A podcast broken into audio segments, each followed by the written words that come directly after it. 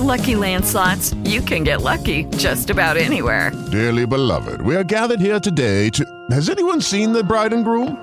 Sorry, sorry, we're here. We were getting lucky in the limo and we lost track of time. No, Lucky Land Casino, with cash prizes that add up quicker than a guest registry. In that case, I pronounce you lucky. Play for free at LuckyLandSlots.com. Daily bonuses are waiting. No purchase necessary. Void where prohibited by law. 18 plus. Terms and conditions apply. See website for details.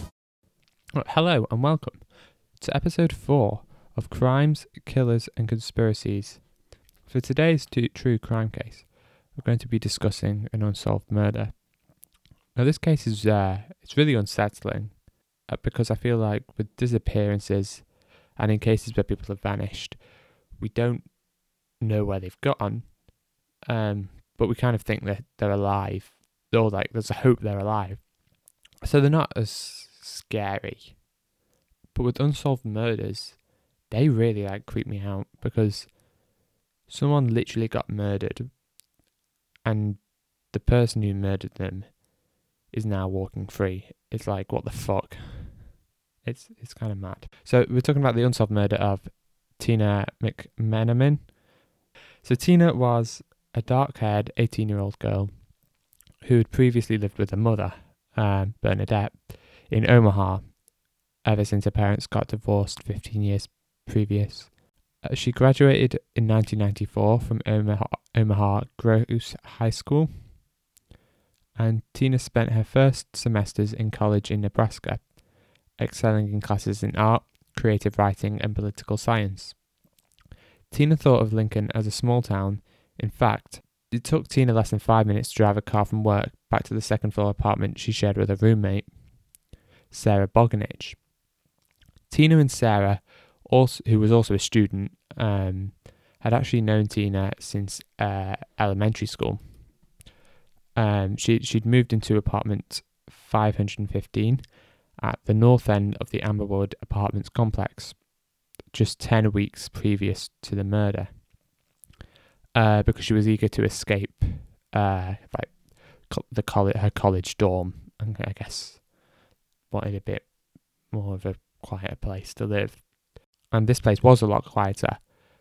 It housed 100 residents in 14 buildings, and this area, which was south of Nebraska, uh, was known to be relatively quiet with little criminal activity. And although Tina hadn't gotten to know any of the residents very well in the time that she'd lived there, um, the neighbours were friendly. They'd wave when they greeted each other. So it was a it was a fairly nice place to live. It wasn't you know the rough part of town. It was low crime, quiet, kind of suburban. Gina was scheduled to return from work at 5:30 p.m. and because she was working the second part of a, a, shift that was split into two halves at Godfather's Pizza. Um, so she didn't have to commute much. I think it was like a five minute walk away. Um, so she had several hours to relax before um, she would have to leave the apartment to go back to work. So Sarah, who was her roommate, left the apartment at 4:45 p.m. to go to work. Tina called Lou, um, which was her friend, and the two talked on the phone till 5:17 p.m. And Lou was friends with both the roommates who had previously babysat her children for her, and invited the girls to come over to her house later that night. With her shift starting in less than 15 minutes, Tina hung up the phone, scribbled a note to Sarah to let her know about Lou's invitation, and hung the note on the fridge. Now, five hours later, at 10:19 p.m., Sarah, her roommate, returned home, and the thing that was weird here was that when she opened the apartment door, the apartment um, was dark. This is weird because the living room light switch was quite away from the, the front door.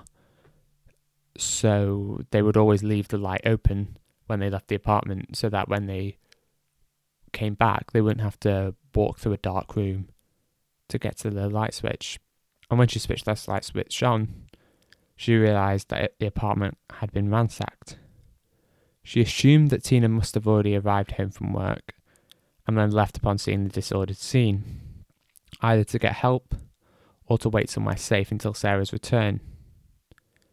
That would explain why the answering machine light was blinking.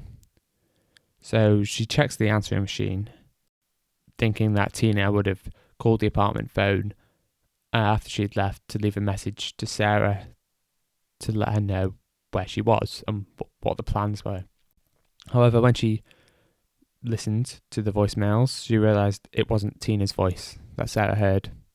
It was the voice of her boss at the pizza parlour, who said that she hadn't turned up for a shift and was wondering where she was. So Sarah knew something was really wrong now. Um, she began to shout Tina's name, racing around the apartment, but she received no response. She looked into Tina's open bedroom door and saw that the bed was empty, but it wasn't until the third or fourth time she walked by that Sarah happened to glance down, and when she glanced down, she saw the body of Tina McMenamin lying on the bedroom floor in a pool of blood. Sarah immediately called the police and was instructed to leave the apartment until officers arrived on the scene. There was no signs of forced entry, and although the, the apartment had been ransacked and there was such a disarray, um, they initially thought it was a burglary gone wrong. However, there was no evidence that anything had actually been taken from the apartment. When the police basically entered the apartment, um, the officers were immediately met with a strong smell of bleach coming from the bathroom. Now, Tina had been stabbed seven times and showed injuries consistent with physical assault and multiple cut wounds, including one across her neck. Bloodstains were found on the walls and on some of Tina's clothes, which are on the floor beside her. Investigators eventually concluded that she had been sexually assaulted, and her, and her cause of death was recorded as blood loss from multiple sharp force injuries. Her closet door was ajar, and a wooden handled knife was found next to her left hand. Officers have reported that they do not know whether the knife belonged to Tina or was brought to the apartment by a killer. The knife, along with a second knife and a wallet allegedly found on the floor, were taken into evidence by police. Two residents of the complex, Doug Johnson and Erica Sobolik, told officers that they had been home since 5:15 that evening, but hadn't heard anything out of the ordinary. ordinary. Additionally, canvassing additionally canvassing the complex, however, led to two independent witnesses to describe seeing a young white man with long blonde hair running through the area at around 9 pm that night. The first witness saw the man running south from a common area through the apartment complex, while the second witness saw him at 45, 44, 45th Street? No, 45th Street and Old Cheney Road, less than half a mile from Tina's apartment. Now, this person was described as a white male between 18 and 22 years old, approximately 5 foot 10, and he was reported to be thin with muscular arms and legs and was wearing his collar length blonde hair in a ponytail. He did not have any facial hair, but possibly wore a gold hoop earring in his left ear. He was described as wearing grey loose fitting shorts and red or pink button down shirt with a micro check pattern. Now Tina was talking to Lou on the phone until 5:17 p.m. and would have planned to leave her apartment by 5:25 p.m. at the latest in order to make it to a half 5 shift at Godfather's Pizza. This means that whatever happened to Bettina incurred occurred in like such a narrow space of time, you know, between 517 and 525 latest. Um, so Lou stated that Tina seemed perfectly normal on the phone and does not believe that the killer was in the apartment at the time of the phone call. However, based on the disarray of the crime scene as well as the 9pm witness sightings, it's believed that the offender remained in the apartment for three to four hours after committing the crime. According to Sarah's testimony, he went through pretty much everything we owned. Furthermore, extensive evidence suggested that bleach was used to clean up the forensic evidence after the murder. Although no evidence of bleach was found on Tina's body or in her bedroom, the bathroom, however, was found to be in a heavy was found to have a heavy smell of bleach, suggesting that the killer cleaned himself up in this area suggesting that a cleaner cleaned himself up in this area. Police have suggested that the suspect likely smelled strongly of bleach upon leaving the apartment. Also, he probably had injuries received um, in some kind of like struggle or fight with Tina. Officers visited Godfather's Pizza on the night of the murder where they spoke to the manager, which the manager that left the messages on Tina's phone. He reported that he'd been surprised when Tina hadn't shown up to a shift. She was a reliable employee and it would have been unlike her to miss the shift at all, let alone without not- notifying anyone first. Assuming that Tina must have made a mistake about her work schedule, the manager called her twice that evening. After the second call, he began to worry, as he thought it seemed like a lot of unheard messages were piling up on her machine. Tina's car was processed for evidence, and several towels were taken in the bathroom for testing. Blood samples and clothing were also tested, and a search warrant was later issued for hair fibres, as well as four false fingernails belonging to Tina. But the most promising piece of evidence was found clutched in Tina's hand. It was a single blonde hair. And remember that witness that was described before, who had long blonde hair in a ponytail? Is it just a coincidence, or did they see the killer that evening? Four investigators were exclusively assigned to the case, while 15 others provided additional support. With the potential DNA evidence sent off for testing with Cellmark Diagnostics, officers began running background checks on other residents of the apartments and Tina's classmates, as well as investigating known sex offenders to the lo- local area.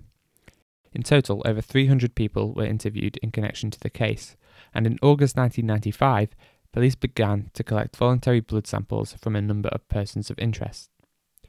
Almost a year later, on June the 4th, 1996, police received the, the results of DNA analysis on the hair found in Tina's hand.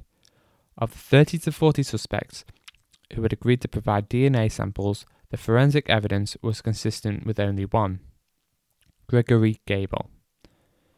Now, Gable was a Lincoln resident in his early 30s and spent most of his adult life living at OUR Homes, which I believe is an organization that basically provides housing um, for people, for adults with developmental dis- disabilities and mental illnesses.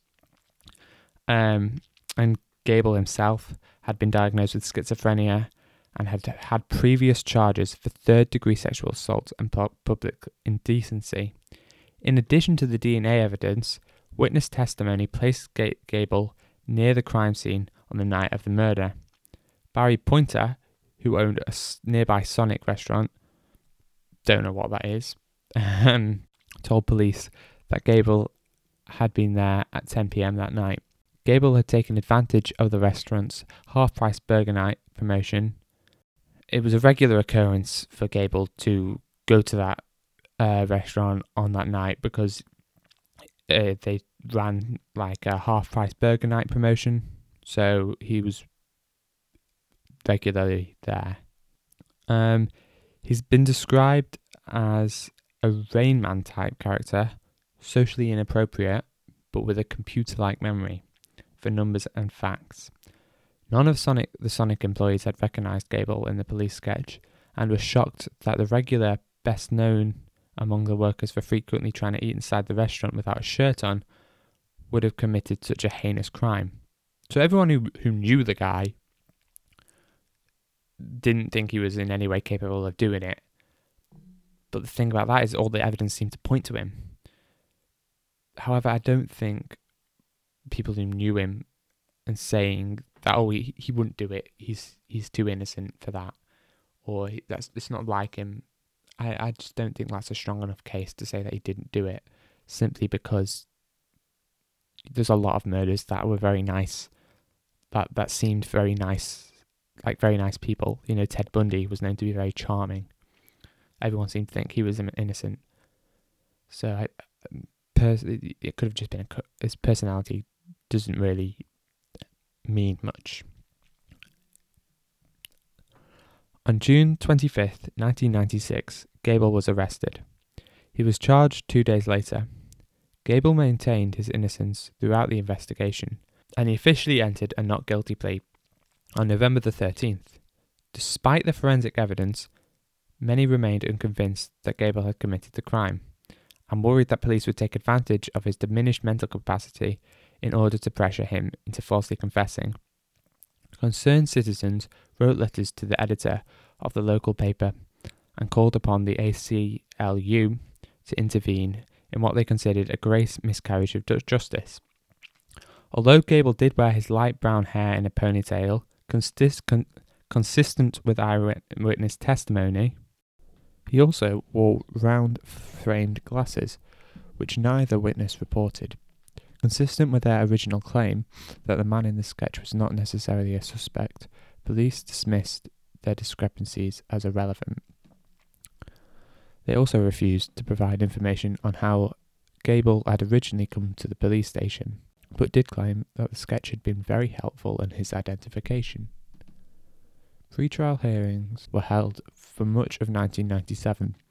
Carolyn Dow, a librarian at the Bennett Martin Public Library, that was a mouthful, uh, testified that she overheard a conversation between Gable and another man in the library's music section, in which Gable talked about strangling someone and also used the name Tina.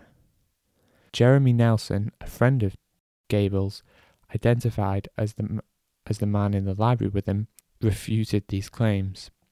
However, cross examination revealed that Nelson suffered from lifelong problems with memory and recall, throwing his testimony into further doubt. So that's um, a little bit suspicious. Um, December of that year, a judge ordered Gable to undergo a competency evaluation and to see if he was mentally fit to stand trial. Just one month later, a second DNA test was ordered on the hair sample, this time using a newly developed mitochondrial DNA analysis approach, which I have no idea what that means, but apparently it was technology. Uh, it was like uh, much more better than the one they had done before, and required less input sample than the original technique. Again, don't really know what that means, but we'll just assume it's much better. While the sample was being retested at Penn State University, Gable was declared incompetent to stand trial by virtue of his mental illness. Lancaster County Attorney Gary Lacey claimed in March 1998 that he would contest his finding, and Gable was ordered to undergo a second psychological evaluation, this time with an evaluator selected by Lacey's office. In April 1998, however, before this second in, in April of 1998. However, before the second evaluation could be held, the state's entire case fell apart. The results of this new DNA testing had, rece- had been received, and Gregory Gable was definitely excluded as a match to the sample found at the crime scene. It remains unclear as to why the two DNA tests came to opposite conclusions, although the second test is considered to be to be more more definitive, as well as more technologically advanced. So no evidence has been found su- to suggest that the samples had been contaminated or otherwise mishandled, meaning that this may have truly been an initial false positive. As the original report concluded, a 1 in 1049 chance that a random white individual could have been could have contributed the DNA leaves a 0.1% chance that Gable matched the profile by sheer coincidence, even leaving out the possibility of incompetence or conspiracy. So that's interesting. It means that there's there's a very small chance that it could have just been completely random. Um, that's I guess we'll never know because tragically, the second round of DNA testing used up all the remaining genetic material and evidence, meaning that there is no way to retest to confirm the new findings. Two years after his arrest, on July 16, 1998, Gable was released. Although police still consider him to be a suspect, they opted not to continue with the trial, preferring to maintain the option to try him in the future should more evidence be found. This anticipated evidence, however, has yet to appear.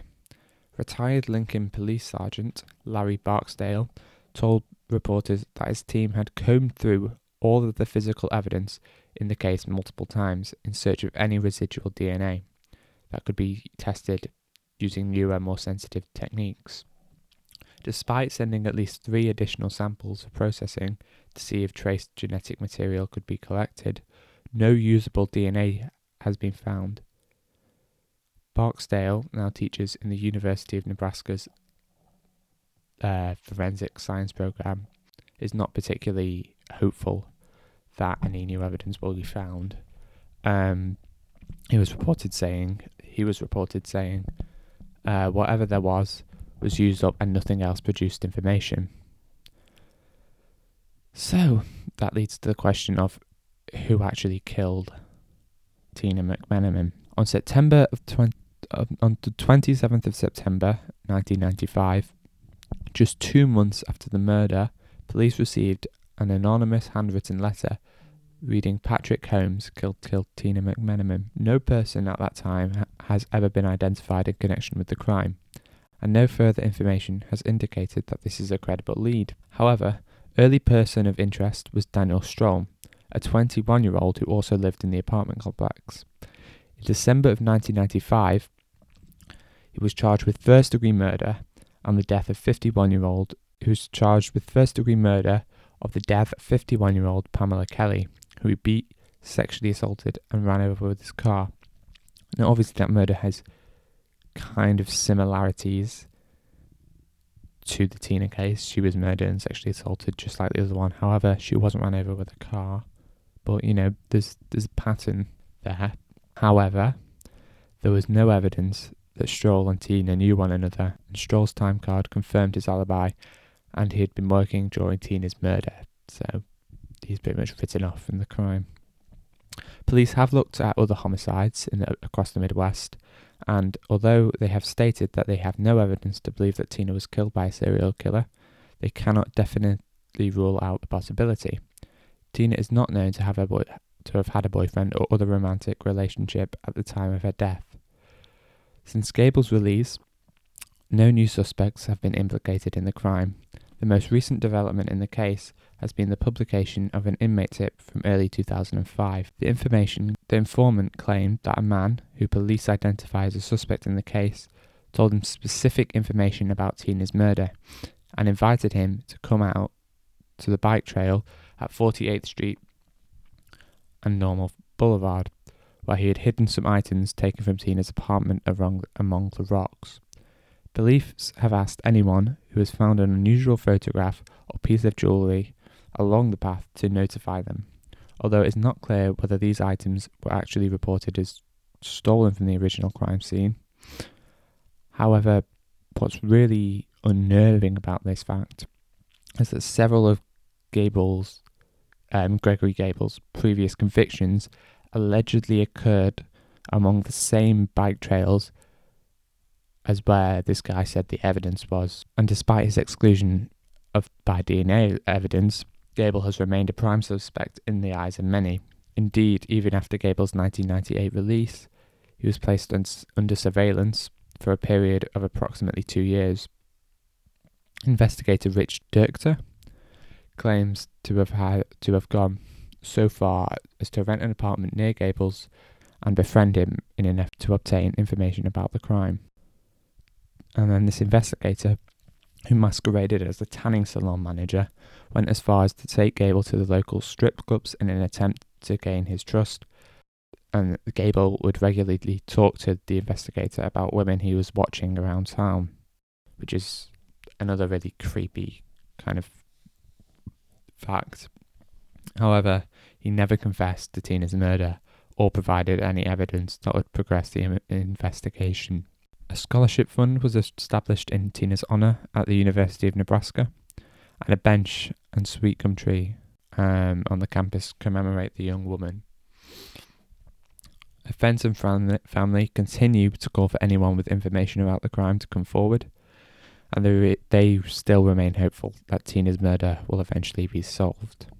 I think what's so horrible about this case is that there's no real idea of who killed her or what happened.